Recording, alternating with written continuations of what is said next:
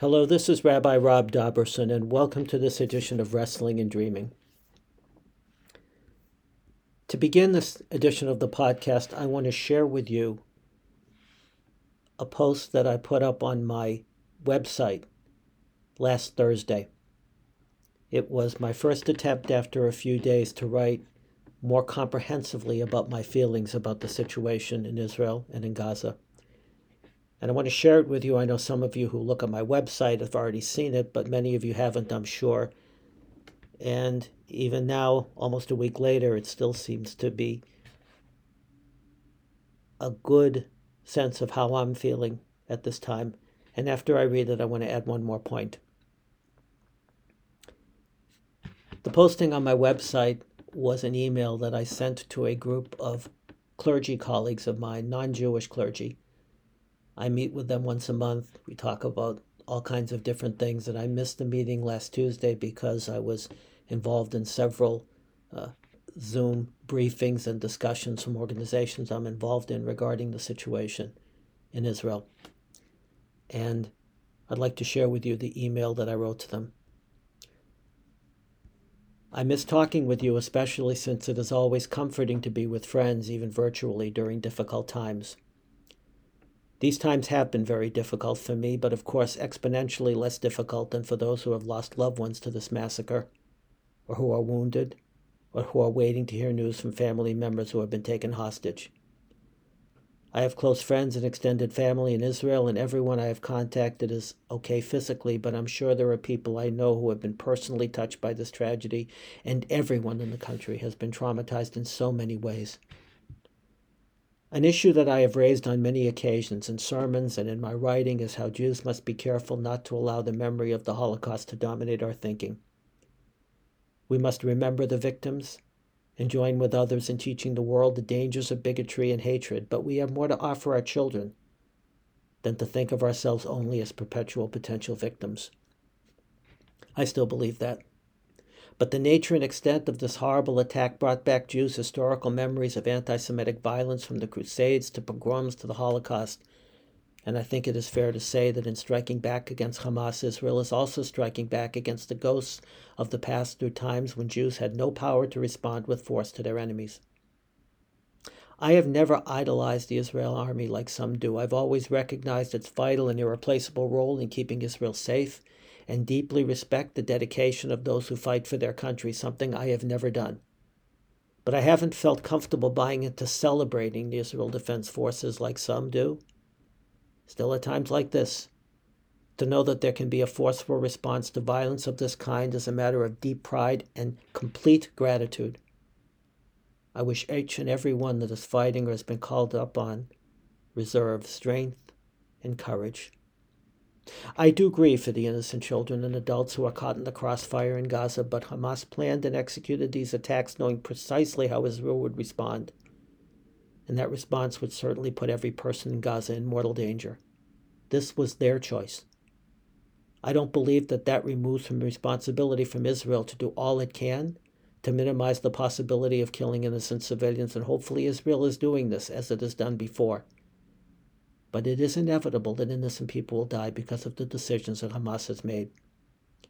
Israel now must make a calculation as to whether it is strategically wise to start a ground campaign, especially given the reality that it would cost many more lives on both sides. That is a military decision that I can't evaluate. Of course, I pray that there will be an end to this madness, but to even suggest that Israel is, quote, to blame for this specific situation is totally misguided and totally wrong. The attack on Saturday was not a response to Israel's policy towards Palestinians. This was a step in Hamas's stated goal to completely destroy the state of Israel.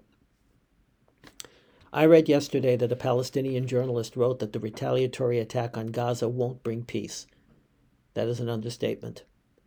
And as one who has been very blunt in my criticism of Israel's treatment of Palestinians in the West Bank and in Gaza, parentheses, although we need to remember that Israel pulled out of Gaza in 2005, leaving infrastructure that could have been used positively.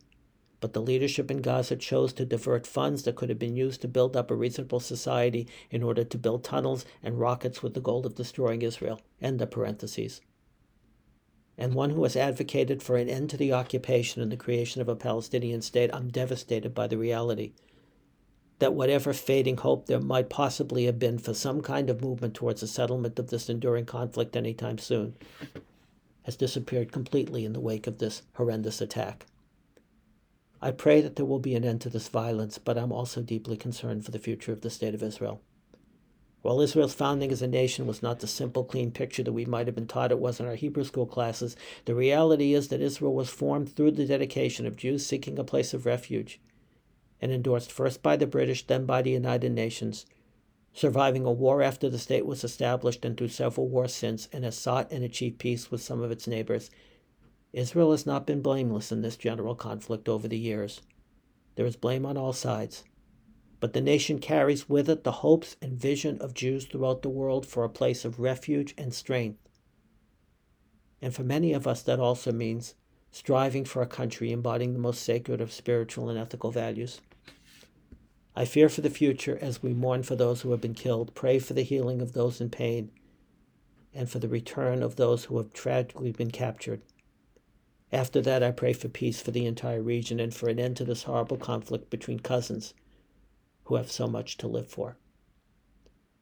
That was the end of my note to my friends. And I do just want to add one point. As the days of this conflict have gone along, as is inevitable, all of us have decided who's our friend and who's our enemy, who's on our side and who's on their side, who's with us and who's against us. And sometimes it's very, very clear.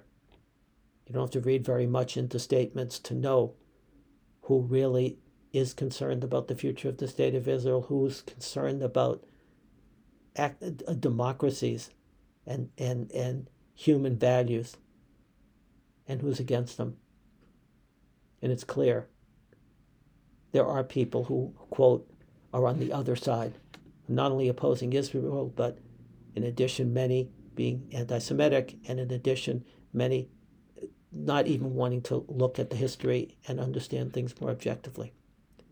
But I have just one, one hope that we do not immediately identify those who say that they fear for the lives of the innocent people in Gaza as immediately being on the other side, as immediately not caring about Israel, not caring about Jews, and everything like that.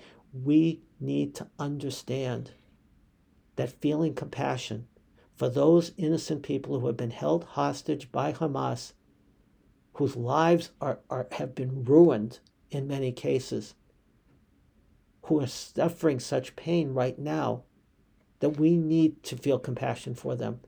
I don't feel compassion for the for the for Hamas at all. I don't com- feel compassion for those who support them. I don't certainly, God forbid, feel any compassion for anybody who was involved in this attack whatsoever.